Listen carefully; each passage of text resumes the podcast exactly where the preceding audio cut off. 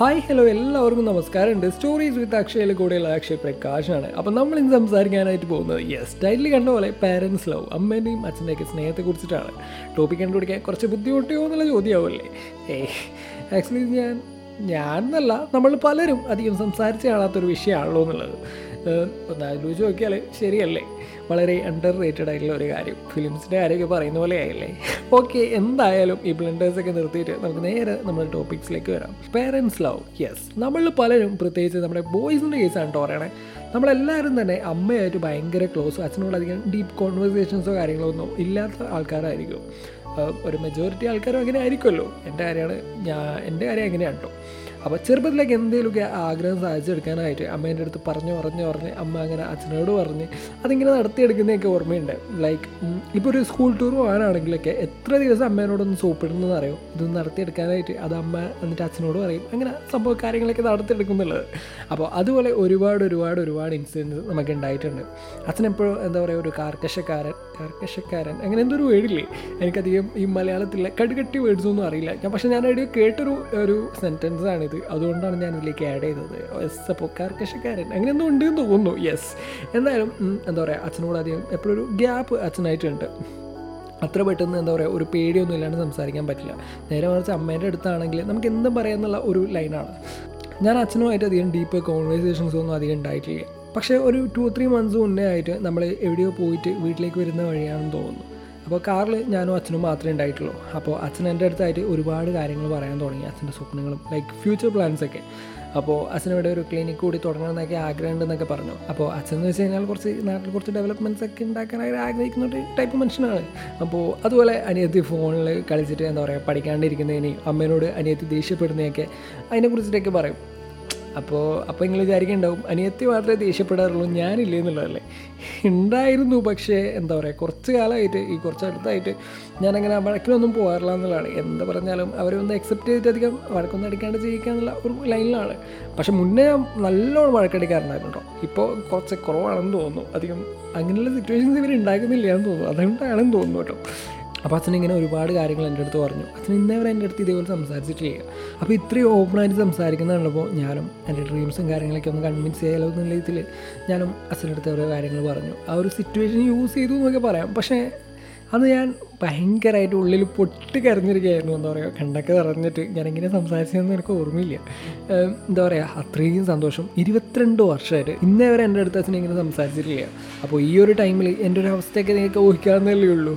ഞാൻ ഇടയായിട്ട് ഒരു റീൽ കണ്ടിട്ടുണ്ടായിരുന്നു. ഒരു ഫാമിലി ഫോട്ടോ എടുക്കുന്ന ടൈമിൽ അച്ഛൻ്റെ അടുത്ത് ഒരു മകൻ പിയർത്ത് നിൽക്കുന്ന, എന്താ പറയുക, ഒരു അൺകംഫർട്ടബിളായിട്ട് നിൽക്കുന്ന ഒരു പയ്യൻ. ലൈക്ക് നമ്മളെ ആ ഒരു ഏജിൽ നിന്നൊക്കെ പറയാം. അങ്ങനെ ആ വീഡിയോയുടെ എൻഡിൽ എന്താ പറയുക, അച്ഛനവനെ കെട്ടിപ്പിടിക്കുന്നത്, അപ്പോൾ അവൻ്റെ കണ്ണൊക്കെ നിറയുന്നതൊക്കെ എന്താ പറയുക, ഒരു ഭയങ്കരമായിട്ട് എന്താ പറയുക, ഒരു ഹാർട്ട് ടച്ചിങ്, അതിനെ ഭയങ്കരമായിട്ട് ടച്ച് ചെയ്ത ഒരു വീഡിയോ ആയിരുന്നു അത് എന്നുള്ളത്. സത്യം പറഞ്ഞാൽ അച്ഛൻ ഇന്നേവരെയായിട്ട് എൻ്റെ അടുത്ത് ഒന്നിനും ഒരു കുറവൊന്നും ഉണ്ടാക്കിയിട്ടില്ല. ഞാൻ എന്താഗ്രഹിച്ചാലും അത് ചെയ്തു തരും, അങ്ങനത്തെ ഒരുപാടായിരുന്നു. പക്ഷേ അച്ഛനൊക്കെ എൻ്റെ ഒരു ഏജിൽ ഒരുപാട് കഷ്ടപ്പെട്ടിട്ടുണ്ടായിരുന്നു. ആ ഒരു സ്റ്റോറീസൊക്കെ അമ്മ പറയുന്നതൊക്കെ ആയിട്ട് എനിക്ക് ഭയങ്കരമായിട്ട് ഓർമ്മയുണ്ട്. അതുപോലെ അമ്മ പറയുന്ന ഒരു കാര്യമാണ്, നിൻ്റെ ഈ ഏജിൽ അച്ഛൻ അതാക്കി ഇതാക്കി എന്നൊക്കെ, നീ ഇപ്പോഴും തെക്കുവടക്ക് നോക്കിയിരിക്കുന്നു എന്നുള്ളത്. ആ ടൈമിലൊക്കെ ഞാൻ ഉടമ്പേരോട് പറയുന്ന കാര്യം എന്ന് വെച്ച് കഴിഞ്ഞാൽ, അമ്മ അച്ഛൻ്റെ നമുക്ക് കഷ്ടപ്പെടാണ്ടിരിക്കാൻ വേണ്ടിയിട്ടുള്ള ഇതൊക്കെ ഉണ്ടാക്കി വെച്ചേക്കുന്നേ, പിന്നെ ഒരു പ്രശ്നമോ കാര്യങ്ങളോ ഒന്നുമില്ല, പിന്നെ എന്തിനാണ് ഞാനിങ്ങനെ പേടിക്കുന്നത്, ഞാൻ എൻ്റെ വഴി എൻ്റെ ഡ്രീംസൊക്കെ നോക്കിയിട്ട് ഇങ്ങനെ പോയിക്കോളുന്നുള്ളത്. ഇതും ഞാൻ മുന്നേ ഒരു കണ്ട ഒരു കോട്ട് ഉണ്ടായിരുന്നു, അതുമായിട്ട് റിലേറ്റ് ചെയ്തിട്ടുണ്ടെന്ന് ഒന്നുകൂടി പറയാം.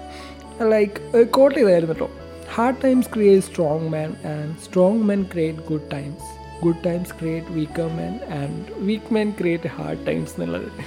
ഇത് ഞാൻ അങ്ങനെ എന്നെ റിലേറ്റ് ആക്കിയിട്ടൊന്നും പറയില്ല പ്രശ്നം, കാരണം ഞാൻ വിശ്വസിക്കുന്ന ആരെന്ന് വെച്ച് കഴിഞ്ഞാൽ ഞാൻ അത്യാവശ്യം കുഴപ്പമില്ലാണ്ട് വർക്ക് ചെയ്തിട്ടുണ്ട് എന്നുള്ളതാണ്. എന്തായാലും അതൊക്കെ പോട്ടെ, പേരൻസ് ലവിനെ കുറിച്ചിട്ടാണല്ലോ പറഞ്ഞത്. ഓൾസോ ഞാൻ അച്ഛനെ കുറിച്ചിട്ട് എന്തെങ്കിലും കാര്യമായിട്ട് പറയുന്നത് ഇപ്പോഴാണ് കേട്ടോ. ഇതുവരെ ഇതൊന്നും എന്താ പറയുക, ഞാനങ്ങനെ വലിയ പ്രൗഡായിട്ടൊന്നും പറഞ്ഞിട്ടുണ്ടായിരുന്നില്ല. ഉള്ളിലൊരു റെസ്പെക്റ്റും കാര്യങ്ങളൊക്കെ ഉണ്ട്, പക്ഷേ ഞാനിങ്ങനെ പബ്ലിക്കായിട്ടൊന്നും ഇതൊന്നും പറഞ്ഞിട്ടുണ്ടായിരുന്നില്ല. അത് കേൾക്കാൻ നിങ്ങൾക്കാണ് യോഗം എന്നുള്ളത്. എന്തായാലും അതുപോലെ എല്ലാവരും പറയുന്ന ഒരു കാര്യമാണ്, അച്ഛൻ്റെ സ്നേഹം എക്സ്പ്രസീവ് അല്ല, എക്സ്പ്രസ് ചെയ്യാൻ അവർക്ക് അറിയില്ല എന്നൊക്കെ. ഈ ഒരു കോൺടാക്സ്റ്റിൽ എന്താ പറയുക, ഈ ഒരു സ്നേഹമൊക്കെ എക്സ്പ്രസ് ചെയ്യാണ്ട് എങ്ങനെയാണ് മനുഷ്യന് മനസ്സിലാവുക എന്നുള്ളതാണ് എനിക്ക് അറിഞ്ഞൂടാ. എല്ലാവരും പറയും അതാണ് ഇതാണെന്നൊക്കെ, പക്ഷേ ശരിക്കും എക്സ്പ്രസ് ചെയ്യാണ്ട് ഇതൊക്കെ മനസ്സിലാക്കാനുള്ള കഴിവ് എനിക്കില്ല എന്ന് തന്നെ പറയാം. പക്ഷേ നിങ്ങളുടെ കാര്യം ഇങ്ങനെയാണ്. പക്ഷേ ഞാൻ ഈയിടെയായിട്ട് വല്ലാണ്ട് ഫീൽ ചെയ്തിട്ടുണ്ട്, കാരണം എനിക്ക് ഒരു ഒരു എന്താ പറയുക ഒരു 2 മാസം മുന്നേ ആയിട്ടാണെന്ന് തോന്നുന്നു ഒരു പനി പിടിച്ചിട്ട് കിടപ്പിലായിട്ടുണ്ടായിരുന്നു. എന്താ പറയുക നല്ല പനിയായിട്ടുണ്ടായിരുന്നു. അപ്പോൾ ആ ഒരു ടൈമിൽ അച്ഛനിങ്ങനെ എൻ്റെ അടുത്ത് ഇടയ്ക്കിടയ്ക്ക് വന്നിട്ട് അന്വേഷിക്കുന്നതും ഫുഡ് കൊണ്ടു തരുന്നു. അത് ഇത് ഞാൻ ഇങ്ങനെ റൂമിൽ തന്നെ ആയിരുന്നു ആ ടൈമിൽ. അപ്പോൾ ആ ഒരു കാര്യത്തിൽ ആ ഒരു ടൈമിൽ എനിക്ക് ഭയങ്കരമായിട്ട് ഫീൽ ചെയ്തിട്ടുണ്ടായിരുന്നു ഈ ഒരു സംഭവം എന്നൊക്കെ. പക്ഷേ ഇതൊക്കെ നിങ്ങൾ വിചാരിക്കേണ്ട ഇതൊക്കെ ഭയങ്കര നോർമലല്ലേ, എല്ലാവരും ചെയ്യുന്ന കാര്യമല്ലേ എന്നൊക്കെ. പക്ഷേ this is very special for me. അതെന്തുകൊണ്ടാണെന്നുള്ള കാര്യം നിങ്ങൾക്ക് ഏകദേശം മനസ്സിലായിട്ടുണ്ടാവുമെന്ന് വിചാരിക്കുന്നു. ആൻഡ് അതുപോലെ അച്ഛനിൽ നിന്ന് കിട്ടിയൊരു ഗുണം എന്താണെന്ന് വെച്ച് കഴിഞ്ഞാൽ ഞാൻ ഈ ഡ്രിങ്കിങ് സ്മോക്കിങ് ഇങ്ങനത്തെ പരിപാടിയൊന്നും ചെയ്യാറില്ല മനസ്സിൽ അതിനോട് തീരെ ഇൻട്രസ്റ്റ് തോന്നിയിട്ടില്ല എന്ന് പറയാം. ഈ ഒരു കാര്യം ഇത്ര എടുത്തു പറയുന്നത് എന്തിനാണെന്ന് ചോദിച്ചു കഴിഞ്ഞാൽ ഞാൻ ആക്ച്വലി ഇതൊരു വലിയൊരു എപ്പിസോഡായിട്ട് ചെയ്യാൻ വേണ്ടി പ്ലാൻ ചെയ്തിട്ടൊരു കാര്യമായിരുന്നു, ഒരു സെപ്പറേറ്റ് എപ്പിസോഡായിട്ട് ചെയ്യാൻ വേണ്ടിയിരുന്ന ഒരു കാര്യമായിരുന്നു. പക്ഷേ നമുക്ക് ഇതിൽ തന്നെ പറയാൻ തോന്നുന്നു, എന്തായാലും പറഞ്ഞു തുടങ്ങിയില്ലേ. ഈ ഡ്രഗ്സ് എന്ന് പറയുന്ന സാധനം എത്രമാത്രം മോശമാണെന്നും ഇതെങ്ങനെയൊക്കെ നമ്മളെ പേഴ്സണൽ ലൈഫിന് സോഷ്യൽ ലൈഫിനൊക്കെ എഫക്റ്റ് ചെയ്യുന്നുണ്ടെന്നൊക്കെ നമുക്ക് എല്ലാവർക്കും തന്നെ അറിയാവുന്നതാണല്ലോ. അപ്പോൾ അതുകൊണ്ട് തന്നെ അങ്ങനെയുള്ള എന്താ പറയുക നിങ്ങൾ കേട്ട് മടുത്ത കാര്യങ്ങളിലേക്കൊന്നും ഞാൻ കടക്കുന്നില്ല. ഡ്രഗ്സ് എന്ന് പറയുമ്പോൾ തന്നെ അല്ലെങ്കിൽ ഈ ഒരു ടോപ്പിക്കിലേക്ക് വരാനുള്ള മെയിൻ റീസൺ എന്ന് പറയുന്നത് നമ്മൾ ഡെയിലി എത്ര ന്യൂസാണ് കേട്ടുകൊണ്ടിരിക്കുന്നത്. എവിടെ നോക്കിയാലും ഇതിൻ്റെ വാർത്ത എന്നുള്ളത്. അപ്പോൾ ചെറിയ പൈസയൊന്നും അല്ല പറയുന്നത്, എന്താ കോടിക്കണക്കിന് രൂപയുടെ MDMA പിടിച്ചു, ആഷിഷ് ഓയിൽ പിടിച്ചു, അങ്ങനെ ഇത് എന്നൊക്കെ ഈ പേരൊക്കെ എവിടെ കിട്ടിയെന്നായിരിക്കുമല്ലേ, ഇത് ഞാൻ യൂസ് ചെയ്യുന്നതാണോ എന്നൊക്കെ ചോദ്യങ്ങളായിരിക്കുമല്ലോ നിങ്ങളെ മനസ്സിൽ വരുന്നുണ്ടാവാം. ഏയ് അക്ഷയ് സാർ ഒരിക്കലും ഈ വക പരിപാടിക്കൊന്നും നിൽക്കത്തില്ല. ലാലേട്ടൻ പറയുന്ന പോലെ narcotics is a dirty business, ഞാനും ചെയ്യില്ല നീയും ചെയ്യില്ല, അങ്ങനെ ഒരു ലൈനാണ്. അതെന്തുകൊണ്ടാണ് എനിക്ക് ട്രൈ ചെയ്യാൻ തോന്നാത്തതെന്ന് ചോദിച്ചാൽ എനിക്ക് അറിഞ്ഞൂടാ, എന്തോ അതിനോട് ഇൻട്രസ്റ്റ് ഒന്നും തോന്നിയിട്ടില്ല എന്നുള്ളതാണ്. അപ്പോൾ ഇത് യൂസ് ചെയ്യുന്നവർ മോശമാണ് അല്ലെങ്കിൽ ഞാൻ ഭയങ്കര എന്തോ ആണെന്ന് കാണിക്കാൻ വേണ്ടിയിട്ട് പറയുന്നില്ല. എന്തൊക്കെ പറഞ്ഞാലും ഇറ്റ്സ് എ പേഴ്സണൽ ചോയ്സ് അല്ലേ, അല്ലെങ്കിൽ നിനക്കൊരു ഡ്രിങ്ക് വേണമെങ്കിൽ അല്ലെങ്കിൽ സ്മോക്ക് ചെയ്യണമെന്നുണ്ടെങ്കിൽ ഇതൊക്കെ നിൻ്റെ ചോയ്സ് ആണെന്നുള്ളതാണ്.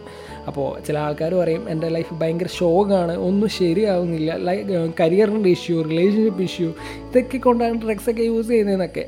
ആക്ച്വലി ഇതിൻ്റെയൊക്കെ പരിഹാരമാണ് ഈ ഒരു ഡ്രഗ്സ് എന്ന് പറയുന്നത്. എന്നെ സംബന്ധിച്ചിടത്തോളം എൻ്റെ ലഹരി അല്ലെങ്കിൽ എൻ്റെ ഒരു ഹൈ എന്ന് പറയുന്നത് ഞാൻ ചെയ്യുന്ന കുഞ്ഞു കോണ്ടൻസിലൂടെ അത് ബാക്കിയുള്ളവരെയൊക്കെ ഹെൽപ്പാക്കി എന്ന് പറയുമ്പോൾ അല്ലെങ്കിൽ ഹാപ്പി ആക്കി എന്നൊക്കെ പറയുന്നത് കേൾക്കുമ്പോഴാണ്. എന്തായാലും എൻ്റെ ഒരു ഹൈ എന്ന് പറയുന്നത് ഇതാണ്. എല്ലാവർക്കും അവരുടേതായ ഒരു ഹൈ ആയിരിക്കും അല്ലേ, പക്ഷേ അതൊരിക്കലും നമ്മളെ തന്നെ കൊന്നുകൊണ്ടാവാൻ പാടില്ല എന്നുള്ളതാണ്. ഞാൻ ഹോസ്റ്റലിൽ നിൽക്കുന്ന ടൈമിൽ കൂടുതലവർ മിക്കവാറും ഇതൊക്കെ യൂസ് ചെയ്യുന്ന ആൾക്കാരാണ്. പക്ഷേ എന്താ പറയുക, അപ്പോൾ സ്വാഭാവികമായിട്ടും എല്ലാവരും എൻ്റെ അടുത്ത് പറയും അവിടെ ഒരു പെഗല്ലേ അല്ലെങ്കിൽ ഒരു പഫ് എടുത്ത് നോക്കുന്നൊക്കെ പറയും. പക്ഷേ ഇങ്ങനെ അല്ലെങ്കിൽ ഇപ്പോൾ കളിയാക്കിക്കൊണ്ട് പറയും, അയ്യ നീയൊക്കെ ആണാണോ ചുമ്മാ ഇങ്ങനെ ഡ്രിങ്ക്സും ഇല്ല സ്മോക്കും ചെയ്യില്ല എന്നൊക്കെ പറഞ്ഞിട്ട്. ഇതൊന്നും യൂസ് ചെയ്തിട്ടില്ലെങ്കിൽ ആണാവൂലേ, ഇതൊക്കെയാണോ നമ്മുടെ ആണത്തും കാണിക്കേണ്ട ഒരു സംഭവങ്ങൾ എന്നുള്ളത്. എല്ലാവരും അടിക്കുന്നു, പിന്നെ നിങ്ങൾക്ക് മാത്രം എന്താ ഒരു തവണ ട്രൈ ചെയ്ത് നോക്കണം എന്നൊക്കെ പറഞ്ഞിട്ട് ഇങ്ങനെ തുടങ്ങി നമ്മൾ ഹോസ്റ്റലിലെ ടൈമിൽ ഇങ്ങനെ കേൾക്കാൻ ചാൻസുള്ള കാര്യങ്ങളൊക്കെയാണല്ലോ ഇതൊക്കെ എന്നുള്ളത്. അപ്പോൾ അതുപോലെ കോളേജിൽ നിന്ന് IV ഒക്കെയാണ് ഇതിങ്ങനെ കേട്ട് മടുത്തൊരു കാര്യം എന്ന് പറയുന്നത്. അതുപോലെ തന്നെ ഇതിൻ്റെ സ്മെല്ലും എനിക്ക് തീരെ പിടിക്കില്ല എന്നുള്ളതാണ്. അതെന്താണെന്നൊന്നും അറിഞ്ഞുകൂടാ, അത് അങ്ങനെയൊക്കെയാണ് അതിൻ്റെ കാര്യങ്ങൾ എന്നുള്ളത്. എന്തായാലും ഡ്രഗ്സിനെ പറ്റിയിട്ടൊരു ഡീറ്റെയിൽഡ് എപ്പിസോഡ് നമുക്ക് പിന്നെ എപ്പോഴേലും ആയിട്ട് ചെയ്യാം.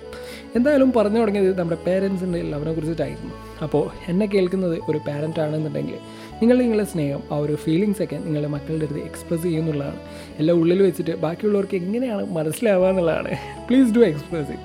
അപ്പോൾ അവരും നിങ്ങളുടെ അടുത്ത് അവരുടെ കാര്യങ്ങളൊക്കെ പറയാനായിട്ട് തയ്യാറാവും, കാര്യങ്ങളൊക്കെ കുറച്ചുകൂടി ബ്യൂട്ടിഫുൾ ആവും എന്ന് പറയാം, റിലേഷൻഷിപ്പൊക്കെ കുറച്ചുകൂടി സ്ട്രോങ് ആകുന്നുള്ളതാണ്.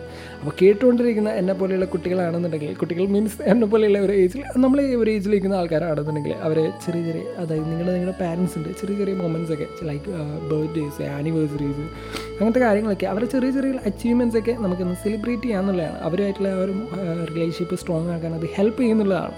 അപ്പോൾ എന്തായാലും that's all for the day. നമ്മുടെ എപ്പിസോഡ് അധികം നീണ്ടു പോകാറില്ല, എപ്പോഴും കുട്ടി എപ്പിസോഡാണ് നമ്മൾ ചെയ്യാറുള്ളത്. അപ്പോൾ എന്തായാലും പുതിയൊരു എപ്പിസോഡ് വളരെ ഫ്രഷ് ആയിട്ടുള്ള ഒരു ടോപ്പിക്കായിട്ട് തന്നെ ഞാൻ വരാം. കേട്ടുകൊണ്ടിരിക്കുന്ന സ്റ്റോറീസ് ചെയ്ത് അക്ഷയാണ്, കൂടുതൽ അക്ഷയ് പ്രകാശാണ്. അപ്പോൾ ബൈ ബൈ.